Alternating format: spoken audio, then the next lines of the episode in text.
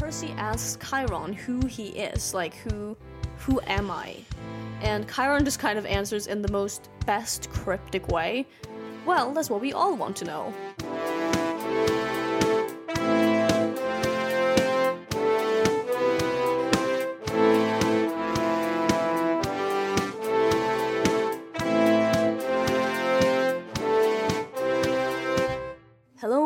Welcome to the Dam Podcast. My name is Smile, I'm your host, and in today's episode, we're going to be talking about the second Percy Jackson episode in the TV series and chapter 5 through 9 of the first book, The Lightning Thief.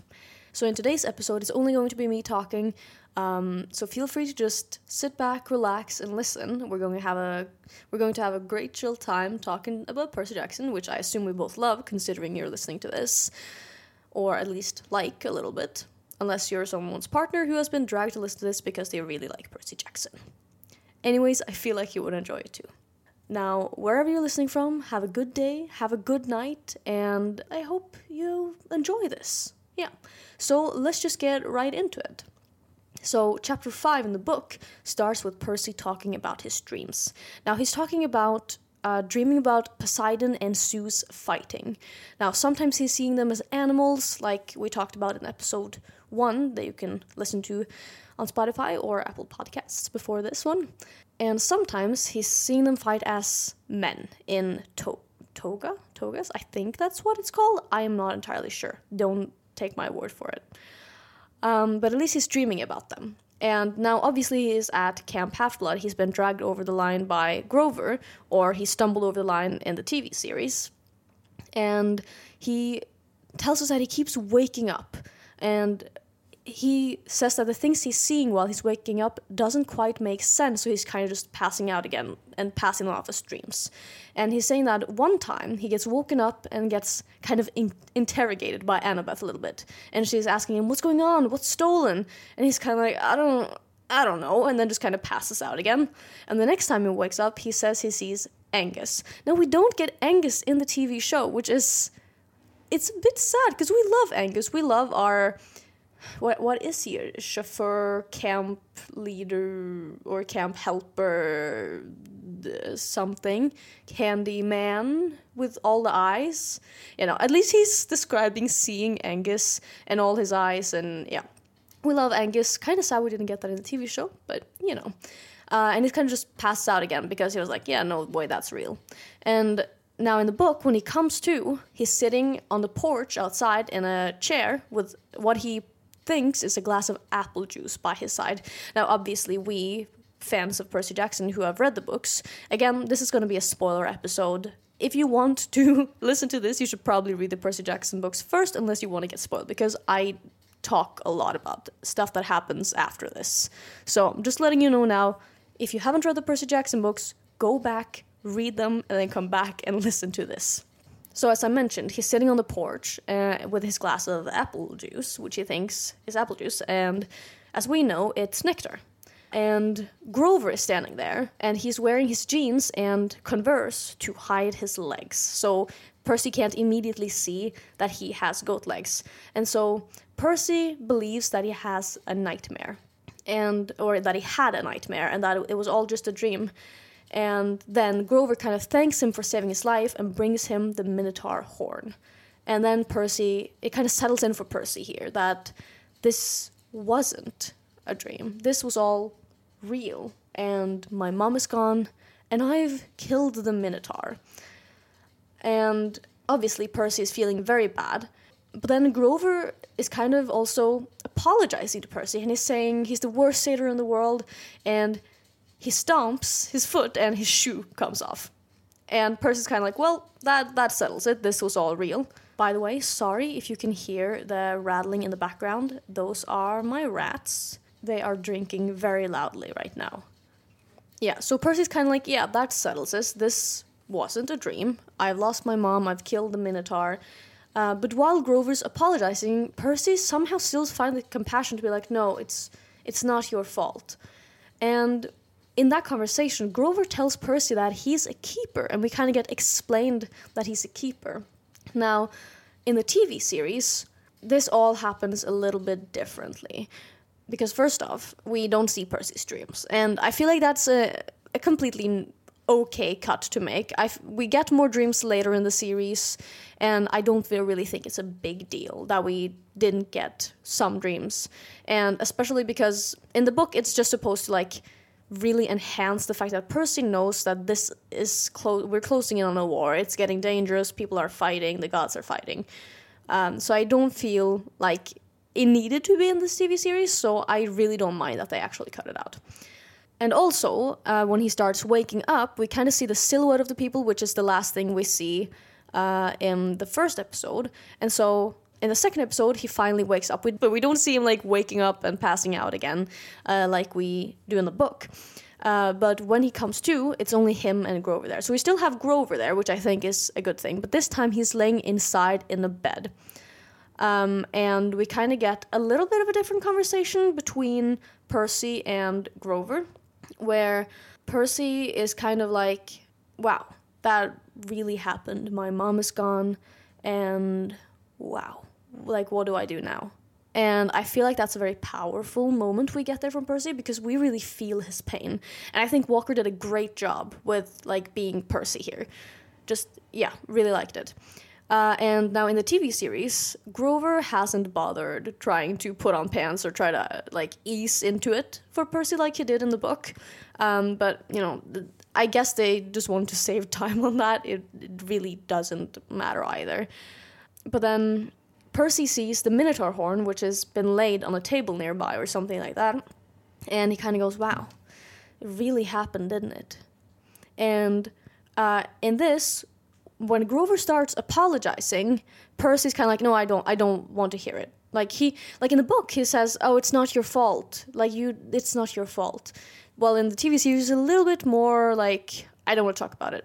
Just leave me alone." Kind of. He's a little bit more sulky, but I mean, I get it. His mom kind of just vanished slash died. He thinks, uh, so definitely get him not being able to be the most compassionate in the moment. And in the TV series, Percy obviously just walks out of the room and it's like, I don't want to talk about it. And we're going to get to that later because now he gets onto the porch in the series. But in the book, uh, it's actually a little bit longer conversation.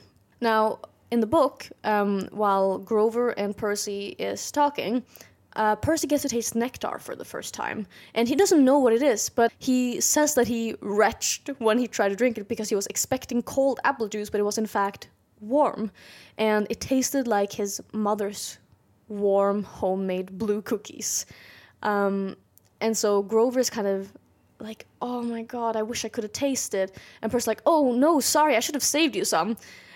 And obviously, he doesn't know that satyrs can't have nectar, but yeah. So in the series, we didn't actually get uh, Percy trying nectar for the first time, we we really don't hear about nectar or ambrosia like at all.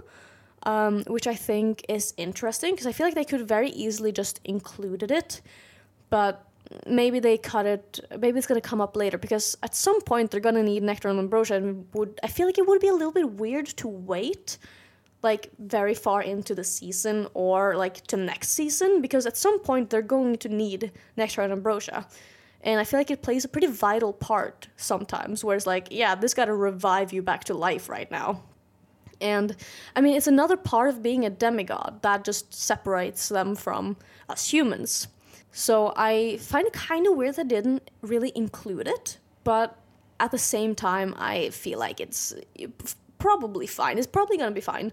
And hopefully they will bring it up soon so we can fact, actually learn about it because at this point n- new Percy Jackson fans from the TV show doesn't know a lot of basic stuff. So I hope we get a little bit more into it later and maybe get some more information just quickly in a natural way, you know, not just put put in there. Now, the next part also happens differently in the book from the series, because in the books, um, Grover actually takes Percy to go see Mr. D and Chiron, while in the series, Percy has obviously stormed out of the room. It's like, I don't want to talk to you, Grover, right now. Uh, and he kind of goes to the glass looking pavilion thing. And I must say, I really, really like the design. Like, that, it's, it's so cool. What like how do they do all the like the glass? It was it was awesome. I really really liked the set.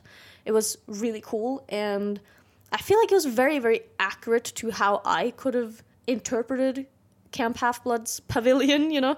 Uh, so I, I really like that uh, but when Percy gets there, he sees Mr. D that he obviously doesn't yet know is Mr. D or Dionysus. Um, and so he kind of just goes like, "Hey, uh, I'm Percy Jackson," and then oh my god, when Mr. D just yells, "Peter Johnson's here!" Amazing, amazing. I I if if there was one thing I didn't expect, it was that. I could in no way have predicted what was going to happen next, and it was amazing. Loved it. Loved every second of that. And their whole exchange with uh, Percy being like, "Yeah, I'm trying to find my dad," and Mr. D is like, "Yes, son," and Percy actually falling for it. Amazing. Love that whole thing with Mr. D trying to use him to get wine and stuff, and Mr. Brunner just being all confused, just like, mm, "Mr. D is not your father, Percy." just whole thing amazing. I like it happens very very differently from the books but i don't mind it. I think just the entire thing is very very fun. Uh, and it definitely it definitely is a good way to just shorten down uh, a lot of like the, whole, the that whole scene. It's it's they i feel like they cut it cut it decently well now obviously in the book it happens a little bit differently but it's we still get the same sassy Percy, and I really love when Mr. D, obviously in the series, yells, "Peter Johnson is here," and Percy kind of goes, "Okay, that's not really my name." And Grover comes like, "I, you don't want to be disrespectful." And He's like, "He's he's starting with me." Yeah, yes, Percy, that's that's our Persassy right there. Perfect, love that, amazing, absolutely yes. But in the book, it happens very differently because, as I said, Grover takes Percy to meet Mr. D and Chiron, and at this point, Percy kind of gets to see the camp for the first time just from the porch. He gets like a little overview, uh, which we kind of also get uh, in the series, but not as much as it's described in the book. But obviously, book to series, something's got to be cut. Um, and so when they get to the pavilion, Mr. D and Chiron are playing Pinochle, and Percy describes uh, Mr. D as looking like a cherub, which, for those who don't know, I think I'm saying that correctly, cherub, I don't know, um, but it's those fat baby angels. And I feel that's a very good description. Love that. Um, now, here he actually gets introduced to Annabeth for the first time in the book. Uh, and like he's going in with a minotaur horn, he's like holding it, and Mr. Brunner actually says, Hey, Annabeth, can't you go and get Percy's stuff ready in cabin 11? Uh, and Annabeth's like, Yeah, sure. And when she's approaching Percy to walk past him, Percy is expecting her to be like, Wow, cool, you killed a Minotaur or something, or just something along those lines. But instead, Annabeth says her iconic line of, You drool in your sleep. Amazing. Amazing. I s- no one can write a book like Rick Riordan. Absolutely amazing. I don't even know if I'm saying Rick Riordan's name right. I've just it's it's Rick Riordan in my brain. I've heard some people say Riordan, but to me it's always been Rick Riordan, so I don't I don't actually know what's right. So if I'm wrong, I'm sorry. I will keep saying it. Yes. Now, the next thing that happens is obviously Percy meets Mr. Brunner in his wheelchair, which is very different from the series because in the books we get this whole thing with Mr. Br- Brunner. I keep I keep hearing people say Bruner and it's kind of starting to affect me. I've always read it as Mr. Brunner, but they in the series they say Mr. Bruner. So I I don't know what's correct, but I'm gonna say Mr. Brunner until proven otherwise. So if you know for sure that's Mr. Bruner and not Mr. Brunner, then let me know because I see two N's and I go with N hard N, Mr. Brunner. Uh, so yeah, I'm gonna assume that it's Mr. Brunner for now. But uh, Percy meets Mr. Brunner in his wheelchair in the book. And we get this whole like talking sequence, and they teach him about the Greek gods in the book. And Mr. D ac- accidentally summons wine and apologizes to the sky by yelling, Sorry, old habits! Uh, and that whole package. But in the series, we don't get bad with Mr. Bronner at all. We don't ever see him in his wheelchair after school and Percy gets to camp. Then he kind of just shows up in his full centaur form, and Percy's kind of like, oh, okay, sure. M- my uh, my teacher's a horse, kind of cool centaur. Yeah, okay. And he kind of just accepts it, which I mean, fair at this point. I guess I would just accept that too. Like, yeah, sure. I my mom got a vaporized into thin air. I killed a minotaur. Best friend's a donkey, goat, um, and my teacher is a centaur. So yeah, I I understand him just like being like, okay, cool, this is happening. Yep, sure. Um, but we don't get the same. Uh, we don't get the whole wheelchair thing, which honestly I feel like would have been a funny, uh, like a, a, little bit funny to have in the TV series. Just like, ah, oh, yes, my normal teacher is now a horse. Oh my god, you know. Uh, I feel like that would be a fun thing to have, but uh, yeah, we didn't get it. So I guess they probably just cut it because it would be a lot of after effects trying to figure out that whole rising out of the wheelchair thing because it was described as him like just like f- kind of floating out of there, like standing up and just getting taller and taller and taller. Uh, so I feel like they probably just want to cut some cost on doing that, but um, you know it, it works, so it's fine.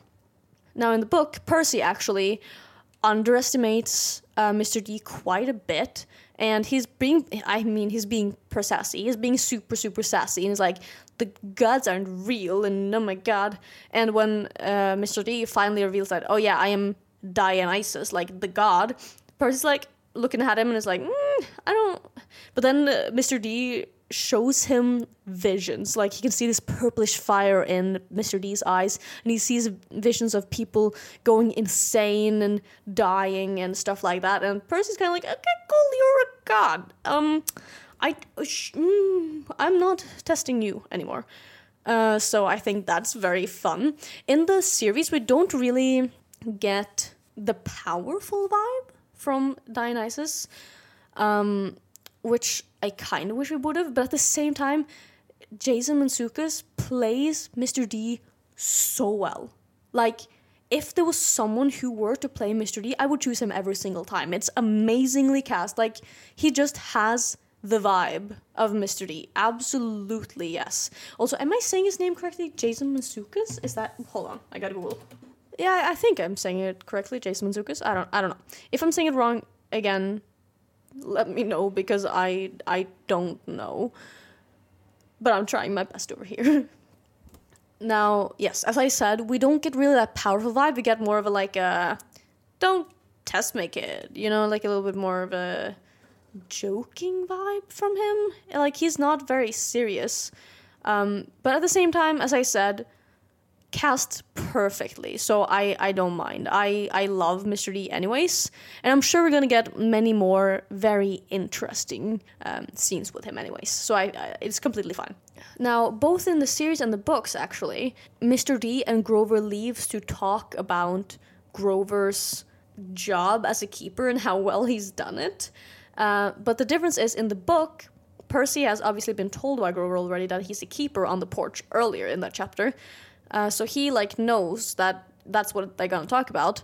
Uh, but in the series, when they leave, he's kind of like, okay, what what are they gonna do? Kind of. And Chiron's like, well, he's a keeper, and we don't really get it explained as well. And I feel like we don't really have gotten it explained very well what a keeper is and what Grover's whole job is and everything.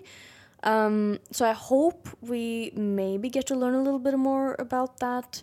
But I mean, it's not really relevant as soon as Grover gets his searcher license, so I guess it's completely fine. I just uh, wish we had kind of got it mentioned at least. I don't know. But after Mr. D and Grover uh, exits the conversation, uh, Percy asks Chiron who he is, like who who am I? And Chiron just kind of answers in the most best cryptic way. Well, that's what we all want to know. So that was super helpful. Thank you, Chiron. Now Percy knows exactly uh, what uh, who he is and what's going on here. Now, obviously, that happens in the book and in the series. We don't really get the conversation, but uh, but after that, both in the book and the series, Chiron goes to show Percy around camp. Now, in the book, that's when Chiron gets up from the wheelchair and goes to show Percy around the camp, while in the series, he's obviously already standing. yeah. But when they start walking around, the first thing Percy notices is that something is moving the curtains up in the loft, and so he asks Chiron about it in the book, and he goes, "What is there anything that lives up there?" And Chiron kind of very cryptically says, "Not a single living thing." Amazing. I really, oh, I really, really wish we would have gotten that in the series. I don't think we did because I rewatched the episode like a few days ago, so I don't remember every single detail, but I don't think we got that, and I really, really wish we would. Now, in the book, it's casually mentioned through the conversation that Grover is actually 28, not 24, as they say in the series. And I get that they probably changed this because they didn't want to explain that much. Um, but Chiron actually explains the whole satyr growing half the speed of humans. He actually explains that whole thing to Percy in the book, just on their tour around the camp. Uh, but in the series, we don't really get that explanation. They just kind of go, ah, yes, Grover is 24. Anyway, and I I get that is probably like I feel like Percy Jackson, the newest Percy Jackson fan from the series, will probably just probably just be like, oh yeah, sure, magical things. Anyway, and yeah, just assume that I guess satyrs just look young or whatever. So I really, I kind of wish we would have gotten that explained like we did in the book, because I, I don't feel like it would take a lot of time to just casually just drop in. Oh yeah, um, satyrs age at half the speed from humans. I feel like I feel like that wouldn't take the longest time to mention, but yeah, they they didn't include it. So, but I find it very interesting that they actually changed his age from 28 to 24 because obviously uh, in the books uh, Percy is 12, and so they're kind of they kind of just say that Grover is double his age, but is 28, which would mean he was 14 in like human age. Um, so I'm guessing they just changed it just to make him 12 in human years, the same as Percy, kind of. Uh, I guess though that was just to make it like easier or whatever, but still thought it was just like an interesting thing to just change because it's such a very little detail. It doesn't really come up a lot, but you know, they yeah, they did it. Whatever. and in the books, during the whole Chiron guides Percy through the camp on his first day kind of thing, we get a lot of conversation between Percy and Chiron that just doesn't happen in the series. Like, um, Percy asks Chiron about the underworld, and Chiron just kind of tells him to forget about it for now. And we, we just get a lot of conversations like about Grover, about satyrs, um, and Chiron hinting about the Oracle, and we just we don't get that in the series, which I guess they just need to save some time and just quickly just like this is the camp. Okay, anyway, so I I get it, but I feel like it would be a good time to just show us very very quickly some basic information because I feel like it would be a very good way to just put that in there. But I also get that, you know, they prioritized other stuff, which is also fine. Now, when they get to the cabins, uh, Chiron shows Percy the cabins, and Percy describes them as having a brass number above the door of each cabin. Now, in the series, they don't have that, but they all have some kind of a symbol on a little banner and I'm very intrigued as to what those symbols are because as far as far as I've tried to figure it out, I can't find out what those symbols are. Like were they just invented? Did they just figure out some symbols? Because I don't I, I don't think they're Greek at least. Or at least like obviously I, I don't really know the Greek alphabet. I can't really say anything about that. But um, I at least didn't recognize them as any language that I currently like know of and uh, yeah, I, I'm just wondering, are they are they supposed to represent numbers? Are they supposed to represent the gods? Like I, I don't know what those are. So if anyone knows, let me know, please. I would really like to figure that out. Now, a thing I find very very cool about the book that we didn't get in the series is Percy, while seeing the cabins, notices the um, hearth that is there, uh, and he kind of goes, and there was a girl about nine years old there tending the flames. And for those of you who have read a lot of the Percy Jackson books, you'll know that that girl is Hestia. And I just think it's so, so cool. We get Hestia mentioned already in the first book, in the fifth chapter. Like, she's just there, kind of. She's just mentioned and just like dropped in there one time, and we never hear about her again until we actually like meet her, meet her. And I think that's so good because like that's so well like I don't even know if that, that was planned or just a happy coincidence that she just happened to be like, oh yeah, sure, there's a nine year old there, and then later wrote that. But I feel like it must have been planned because it was so good. I really, really wish we could have gotten that in the series because believe me, I looked everywhere. I, I looked through that scene so hard to try to see if I could see a little girl tending some flames, but no, we didn't get it. And I just feel like they, that could have been such a good Easter egg to drop in there for like future seasons because at some point they gotta meet Hestia because obviously she gets kind of important, at least a little bit. And so it would have been such a good Easter egg to just, you know, casually just drop her in there. We could just in the back of her head so they didn't have to like find a specific casting or something, just something. It would have been so, so cool if they could have just dropped it in there. I just feel like that would just really make such a cool little detail so that when we're at like season whatever, I don't remember when Hestia comes in, but when we're at season whatever and we're just like, oh my god, Hestia, and then we can look back at that, that would have been so cool. But yeah, obviously they chose not to include that. I don't know whether it was just overlooked or they made a conscious decision not to do that, but I think it would have been very, very cool. Now, in the book, Percy briefly sees Clarisse here, uh, when Chiron just kind of leads him to the cabins, uh, but we don't really get much of an interaction. And in the books, we also meet Annabeth here in front of cabin 11, where she's sitting reading a book.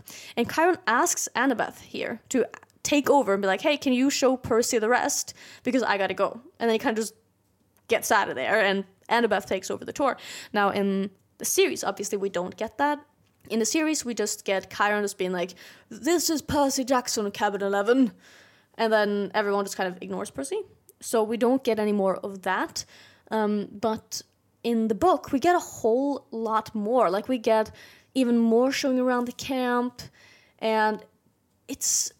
I feel like they probably just cut that to save time, but I feel like we could have gotten so much more int- like such an interesting introduction to Annabeth and their friendship because in the book it starts already here you know, in the series, we don't, we kind of just meet her at a different time in a different way, which, you know, it works. I really liked it. I really, like, when I saw Annabeth, I, I screamed. I was like, Annabeth, oh my oh god, she's here. And leah is doing such a good job on being Annabeth. Love it. Love the performance. It's amazing. Nothing bad to say about any other cast members. But I really wish we could have gotten a little bit more about the building their friendship part because I feel like that would make it a lot easier in the next episodes of just like making them like kind of friends because we get a lot better a, a lot like we get an introduction here that's very different from what we get in the series. Now, when Annabeth takes over in the book, uh, Annabeth actually presents Percy to the cabin like Chiron does in the series. And when somebody asks if he's regular or undetermined, and Annabeth says undetermined, they groan.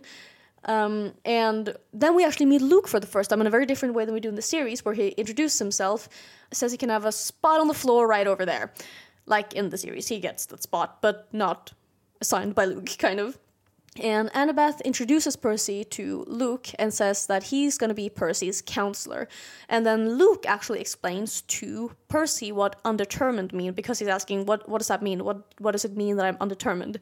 Now in the series we actually get uh, Chiron explaining that. So before they even go into the cabin, so I'm guessing it's just to try to save time and yeah, just make it easier for everyone to understand. Just like yeah, undetermined means you don't you don't know which godly parent is your parent, and that's it. Anyway, but Percy is kind of like undetermined or whatever in the book, and Annabeth drags Percy out of the cabin, and it's just like, okay, you gotta make a better impression than that next time. And Annabeth actually, in this moment, teaches Percy how monsters work. Because uh, she's talking about the Minotaur and the Furies that Percy had to face. And she explains to him how the monsters work that they don't really die, but they kind of get reborn in Tartarus after a while, which we never get in the series. And that is something that could become pretty important knowledge after a while. So I, I find it slightly strange that they cut that out because or I get that he hadn't met Annabeth at that point, but I feel like they could get someone else to say it at least. Because like at some point the Minotaur is coming back. Like we know that for sure. Like Percy fights the Minotaur more than once. So either Percy's gonna be real shocked when the Minotaur turns up again, or somebody at some point got explained to him the monster's return. And I feel like that's good basic knowledge to have before the second book. So I really, really hope that someone will properly explain that. Because I feel like that's a pretty necessary thing to have in there. So I don't I I don't really know why they cut it, but again, guess it's probably to save time, just drop naturally into some other conversation, I'm assuming. Because that's what they've done so far. And Percy, when Annabeth has dragged Percy out of the cabin, explained some monster stuff to him, he kind of asks, well, why can't I just go live in one of the other cabins, you know, that where there's less people? And Annabeth just explains to Percy here that he needs to be determined to get a cabin, he needs to know who his parents is, and she also explains both ADHD and dyslexia and nectar and ambrosia, all in this one conversation. Now, I actually very much like that we didn't get told directly about the dyslexia and ADHD in the series. We kind of just see it a little bit. We don't really like see the ADHD, but we see the dyslexia just like visualized on Percy's like school work thing. Uh, I talked about it in the last episode with Faye. Um, but um, yeah, I, I like that they did that. But I also really like here that Annabeth creates a lot of basic knowledge for Percy. Like she gives him a lot of hey, this is how this world works. A bunch of world building, really. And we are missing a little bit of that in the series. Um, but I feel like they're gonna catch up on some of it at least, so I, I feel like it's gonna be fine. And during this conversation, in the book, Half Blood is said for the first time. In the series, it gets mentioned almost immediately because Mrs. Dodds obviously attacks Percy and goes like half blood or whatever, and he now has heard the word half blood, and later when Sally talks about it, it's like half blood. That's what that monster said to me.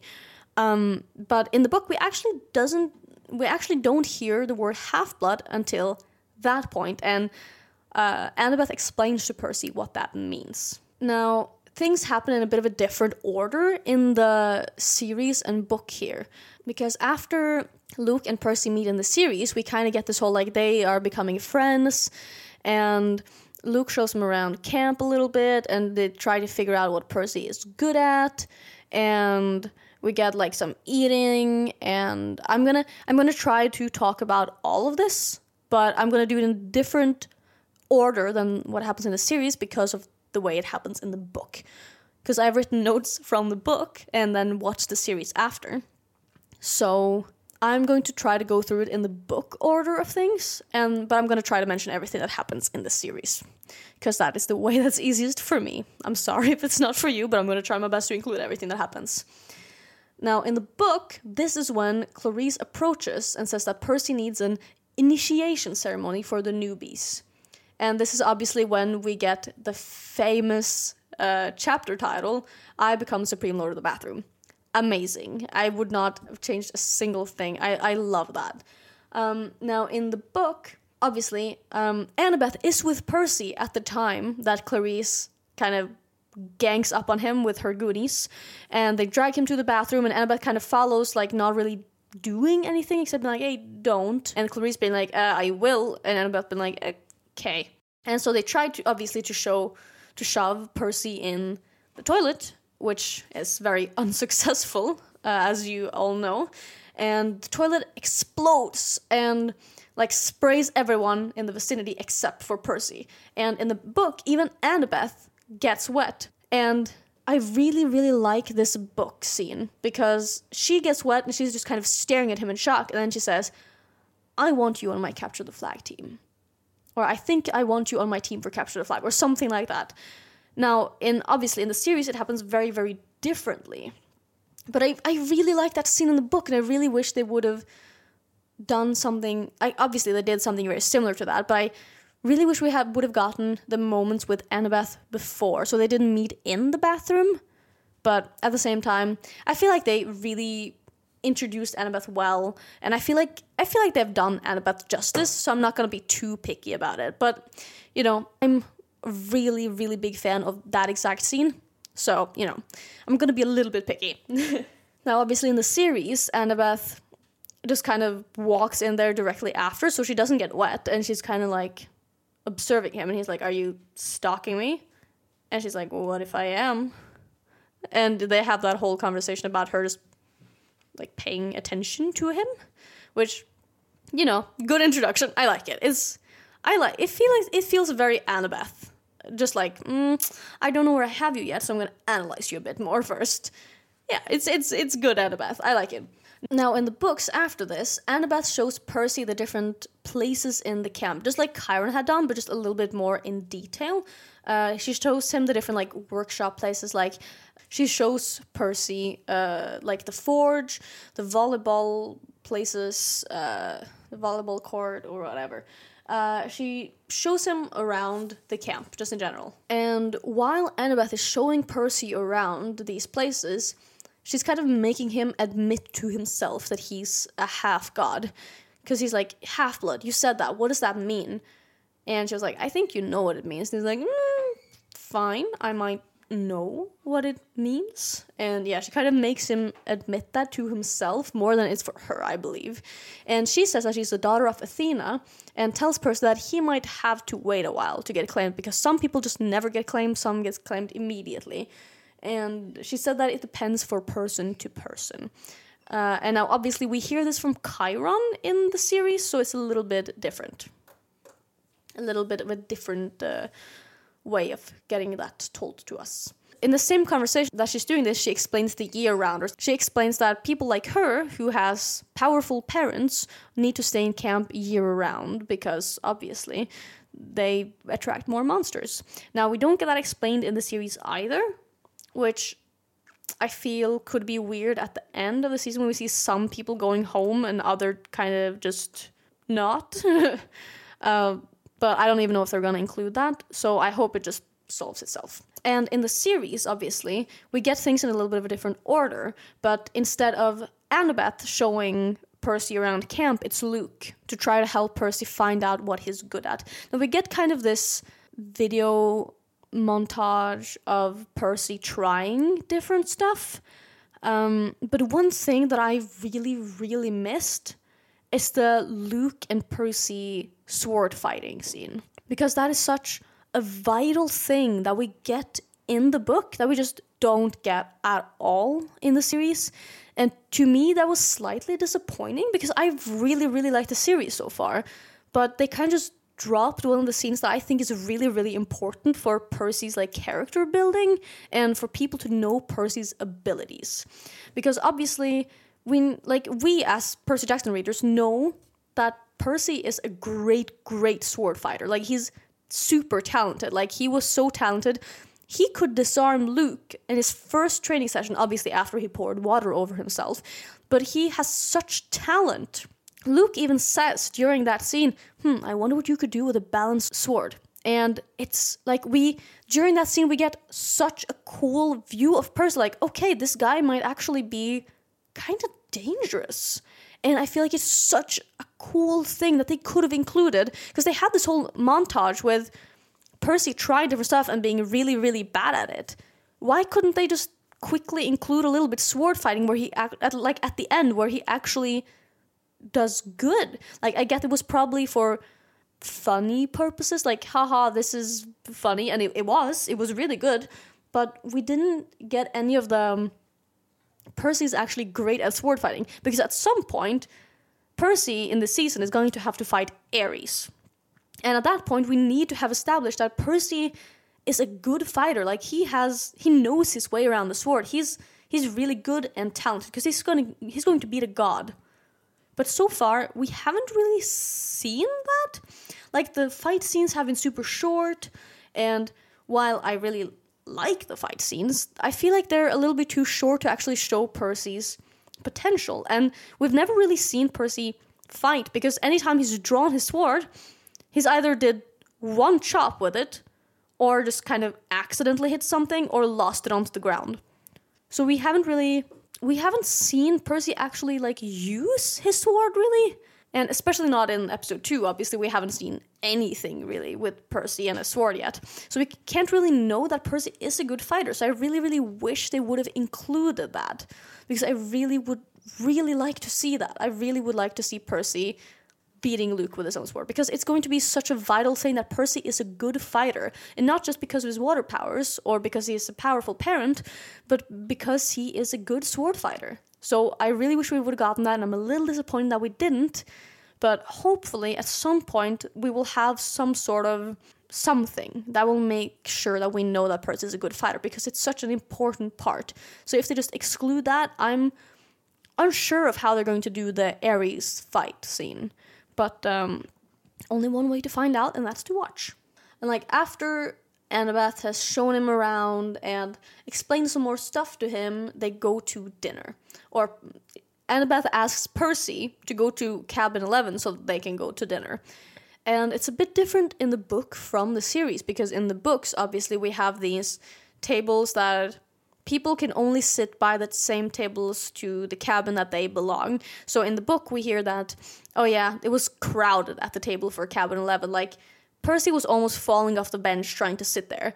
While in the series, it's kind of just, it's a little table with Luke and Percy. And who I'm guessing is Chris Rodriguez. I hope it's Chris Rodriguez because it would be very fun if he was already mentioned now, kind of. But we never really get like introduced introduced to him but it's very different vibes from the series than from the book because in the book it's kind of like overcrowded and we have like you have to sit at your table if you belong to that cabin. And in the series it kind of just looks like yeah a few people gathered around the different tables.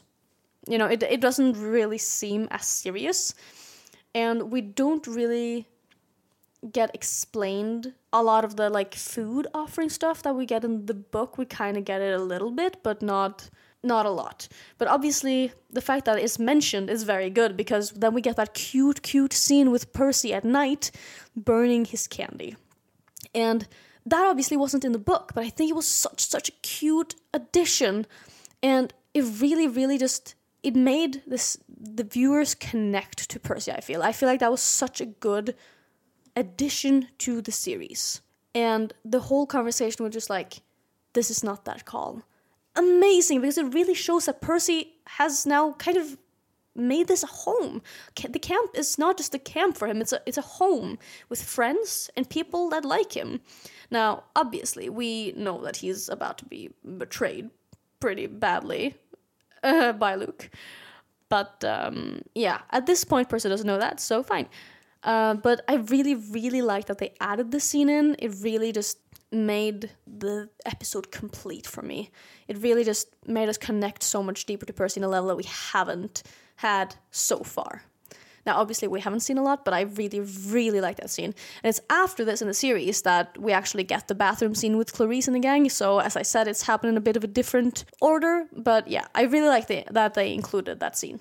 Now, one more thing that was also excluded from the series was um, Annabeth teaching Percy ancient Greek. And we we miss a lot of the Annabeth and Percy connecting scene. Because in the books, Annabeth is teaching Percy to read ancient Greek every single day. Every single day she meets up with him and helping him read Homer. And I feel like that's such like a bonding moment.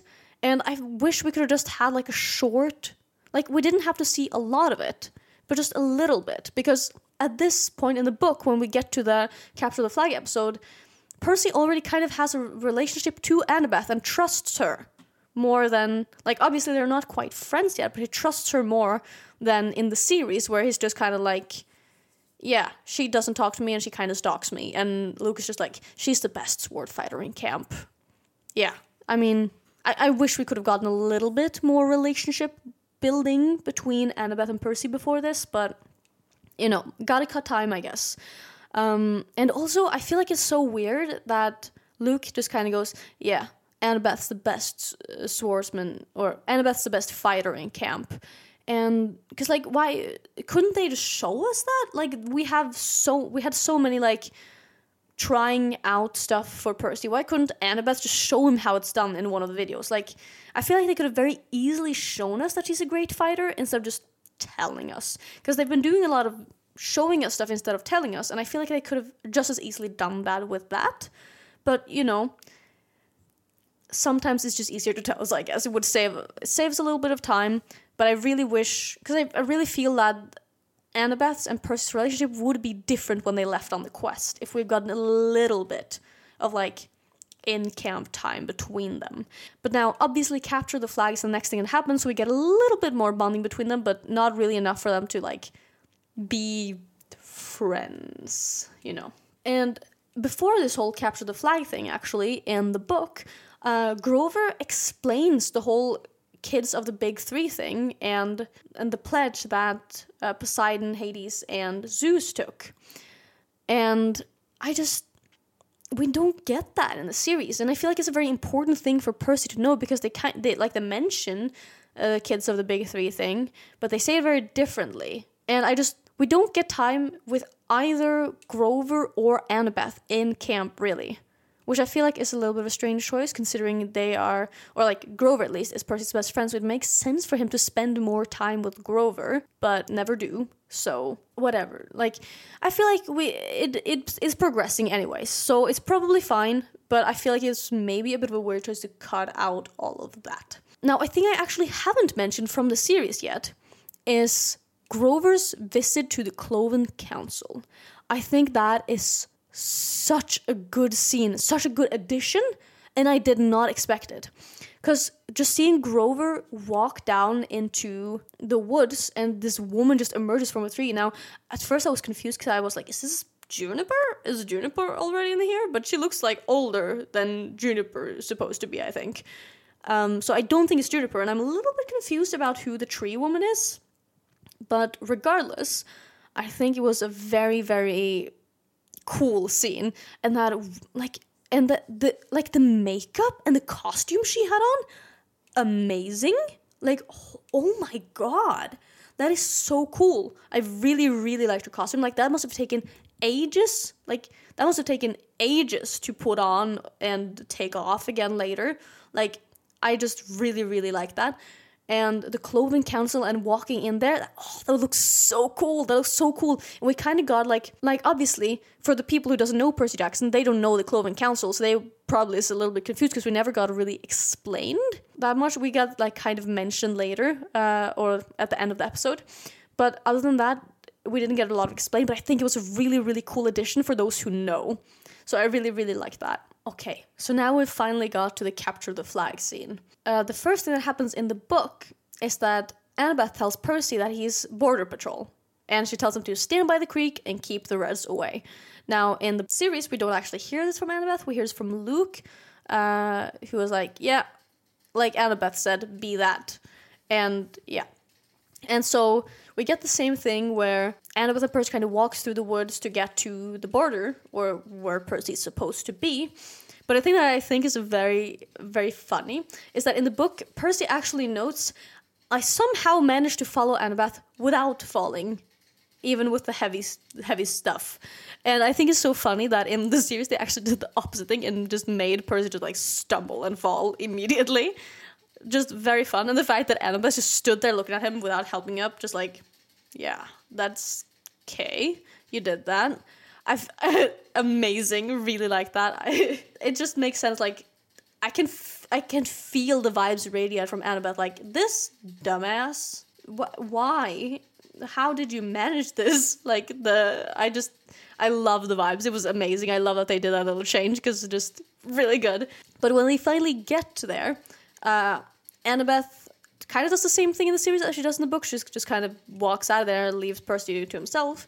But what's different in the books that didn't get included in the series is that when Percy's standing there, he kind of gets a bad feeling and he hears a growling, is what he says, but it disappears as Clarisse approaches.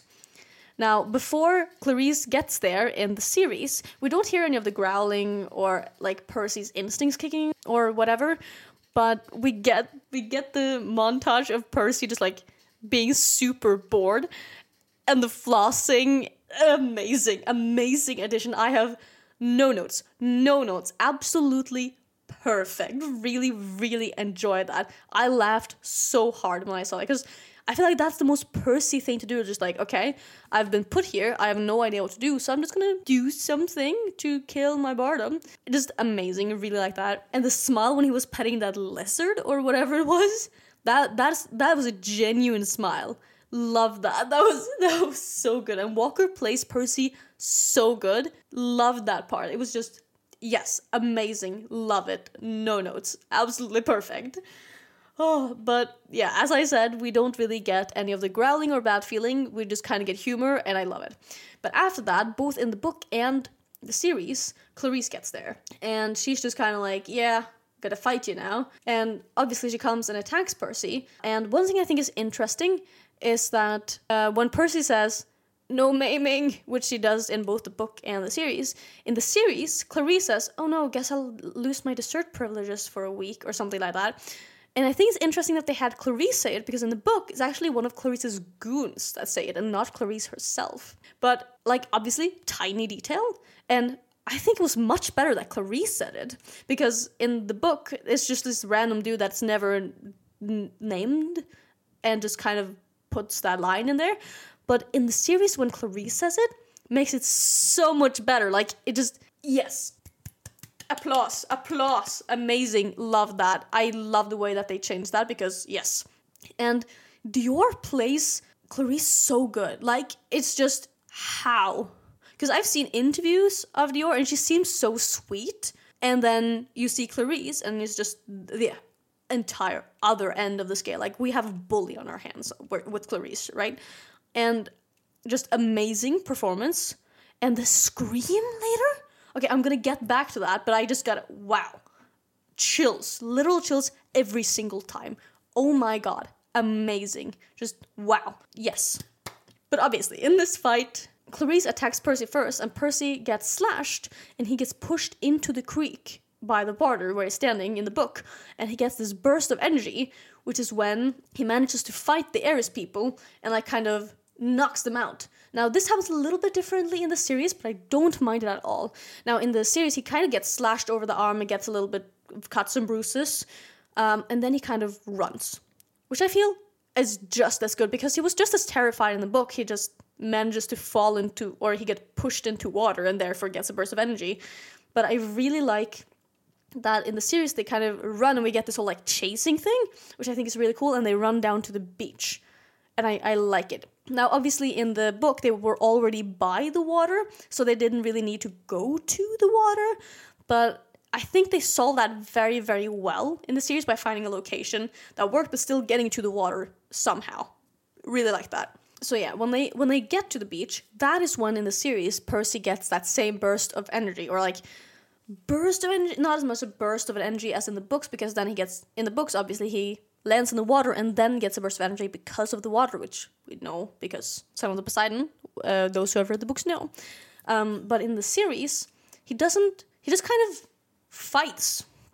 And I was talking about earlier that we don't really get a good show of Percy being a good fighter, but I, I totally forgot about that. So I guess we do kind of get that in that scene where he actually manages to knock out some of the Ares people. And yeah, so I, I we might actually have we have a little bit on Percy's fighting thing, but I I can't like I couldn't quite tell from the scene if it was like an accidental oh I just gotta fight or if his like instincts kick in or whatever.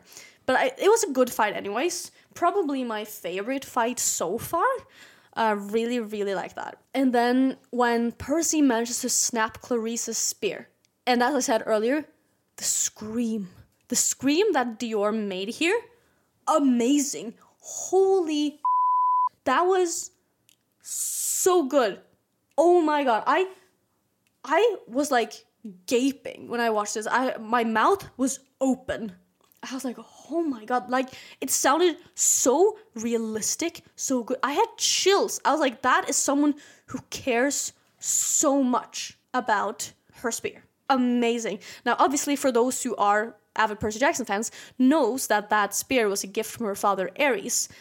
And we haven't gotten that established in the series yet, but I really hope that we will because that would really explain that scream. Like that was a scream of not just anger, but sadness. And it's just so good because at some point we're going to start building on Clarisse's character in the later books. So we gotta get something in there. So that scream was perfect. And I know I've watched a bunch of interviews, so I know that that scream Walker was not expecting that. So he was genuinely like terrified in the scene. You can see that in his face. That is not acting.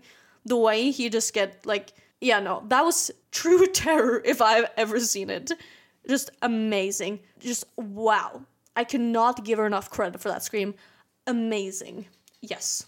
Now, obviously, here, Clarisse tries to beat Percy up, but before she has time, Luke comes running in with the flag uh, from the other side and obviously wins. And this happens in both the book and the series at the same time, kind of.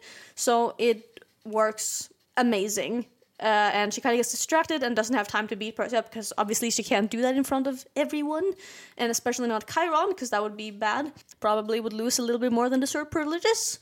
Um, but at that point, Annabeth appears on the beach next to Percy, and Percy's kind of like, "Why didn't you help me?" And she was like, "Oh, you looked like you could manage yourself." At least that's what happens in the series. And in the series, she's already, or like they are both standing on the beach. They have not been in the water. But in the book, Percy has been in the water all this time. And so in the book, uh, Annabeth actually tells Percy to step out of the water because she can see his like wounds disappearing. She's like, "Step out of the water for me, please," and he does, and he gets super tired. Is what he, te- like, he's like, "Oh my god, I'm super tired," and he goes back into the water, and she kind of swears. That's what she. That's what it said. She swears. And in the series, obviously, um, Percy's not already in the water, so Annabeth pushes him in, which I mean, cool. Because Percy's reaction here is just like, why? Why would you do that? That was unnecessary, you know? Just, I like it. I like it. I can't help but like it because it's so good. And then obviously you can see his wounds healing, and the effect is so cool. Just, mwah, chef's kiss. Yes, amazing. Mwah. Yes. And then when the trident appears, oh my god. Now, I don't know if it's just me, I imagine the trident to be like smaller, but I don't mind. It's so good. It's so, oh my god, so good. I just love it. Like, it's so, oh, it's so much better than I could ever have imagined. Just amazing moment. Oh, yes, literal chills just thinking about it. Now, obviously, in the book, it happens a little bit differently because they've cut out some things that doesn't happen in the series. Because in the series, before Percy even gets claimed, and Annabeth uh, is talking with Percy while he's still in the water, as it says in the book, a canine growl distracted them. And then out of the forest, a hellhound literally jumps Percy. Like he jumps over Annabeth and everyone just around him and just sinks his claws into Percy's armor. And Percy says he can feel it like the claws going into him. And he says that he would probably die if he hadn't been in the water. And in the book, Clarisse actually blames Percy for the hellhound because Annabeth's talking to Chiron. It's like, well, someone must have summoned it, you know? And Clarisse's like, oh my god, Percy summoned the hellhound! And yeah, so that whole thing happens in the book, and we don't get that in the series. And I I was slightly disappointed at that because I was really looking forward to see what they would do with the Hellhounds. Um, and I feel like it's such a interesting thing because it really builds on that betrayal that Luke is about to go through with later. It really just builds on everything that Luke has done. Like he isn't just working for the enemy he isn't just doing this. He tried to kill Percy. He he summoned a hellhound, and obviously, as we know, he's gonna summon some scorpions to try to kill Percy. But like, I was kind of disappointed that they cut that out. I really wanted to see it, but at the same time, I get that they had to cut it. It was probably a lot more work to get that scene in, so I get it. But anyways, in the book, then the trident appears over Percy's head, and Chiron says, "You have been claimed by Poseidon, Earthshaker." Stormbringer. Hail Perseus Jackson, son of the sea god. Yes, yes. Oh, it's so good. It's so, so good. I really, really like it. And one thing, one little, little detail that I think is pretty funny is that in the book, they actually say more. They say, You've been claimed by Poseidon, Earthshaker, Stormbringer, Father of Horses. Hail Perseus Jackson, son of the sea god. And I think it's so funny that they just cut out Father of Horses. I, I think that's hilarious because I'm guessing it was supposed to be a little bit of humor to put that in there because I don't feel like that's usually mentioned when you talk about Poseidon. You're like, yeah, it's powerful god, and then also the father forces. Uh, so I guess they probably just cut that out to really enhance the seriousness of the moment because that's like a really cool moment.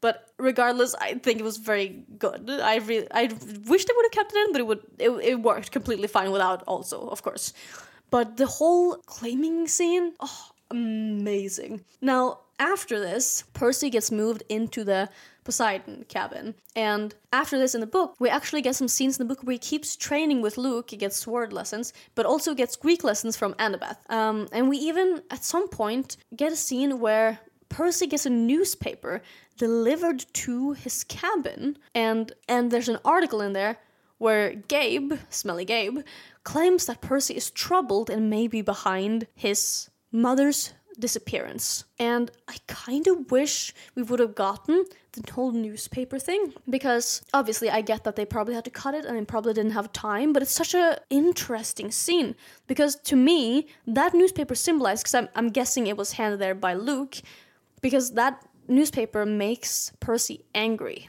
And to me, that just really represents that someone here doesn't like Percy. Someone wants Percy ill because now there's been a hellhound and now there's a newspaper about Percy delivered to him. Like something here is not right. And I get that they had to cut it, but I really wish they would have kept it in because I think it's just an interesting detail.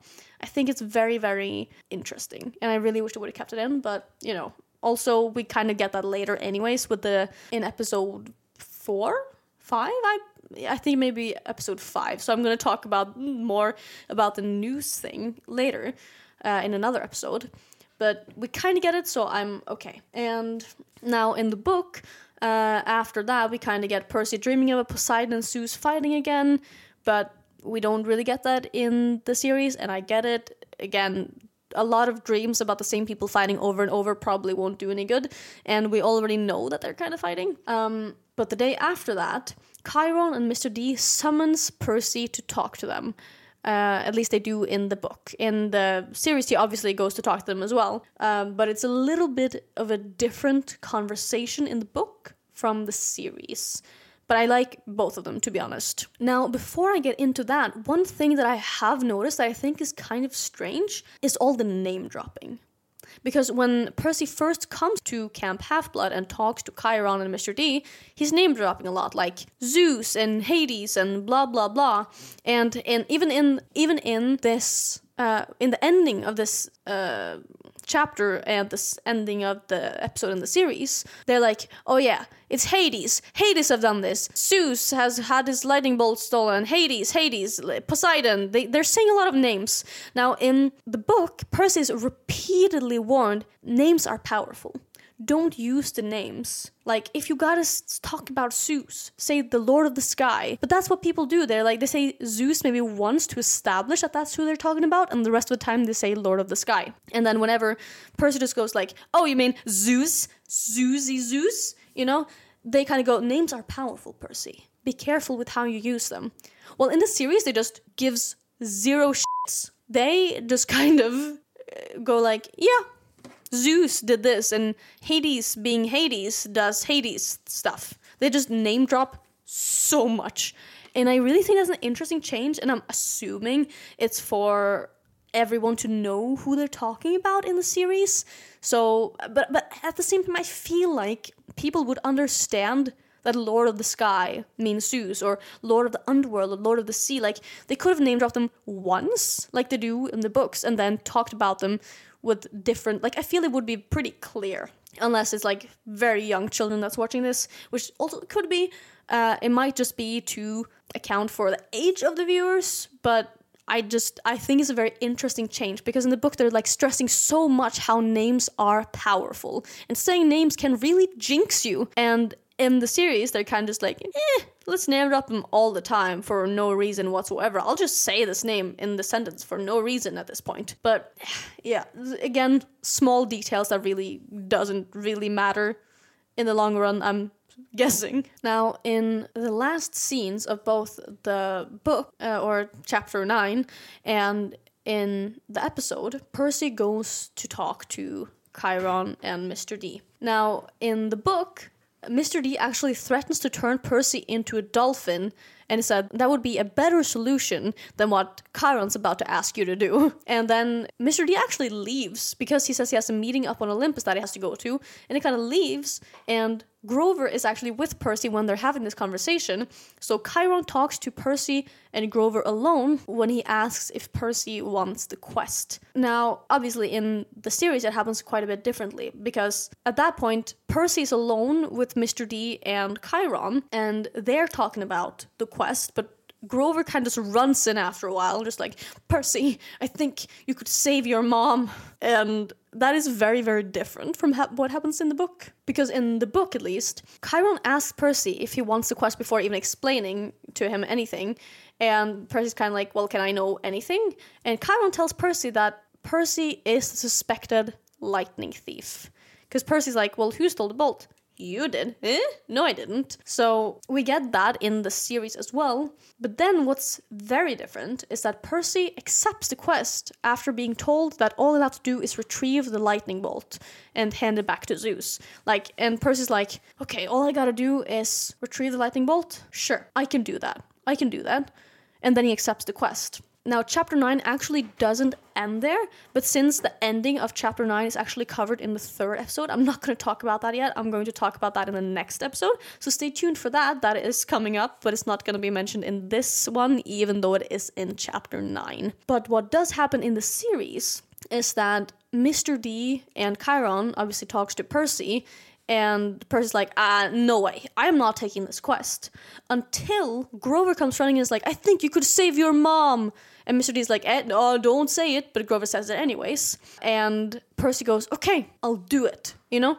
And I think that's very interesting because it's a very interesting little change because it changes Percy's whole motivation for doing this quest. Because obviously, we know that in the book, Percy still has the like, I want to save my mom part of it. He still does have that, but that's not the reason he accepts the quest. He accepts the quest because he wants to show everyone that he is not a thief and he will retrieve it and go through the trouble to make sure that everyone knows he's not a thief. He, he didn't do this. While in the series, it seems his only motivation for doing this is to save his mom. And that is the main reason he's taking this quest which I think is quite an interesting change, and I'm not entirely sure why they have made that change, but you know, again, it doesn't really matter because stuff is going to get done.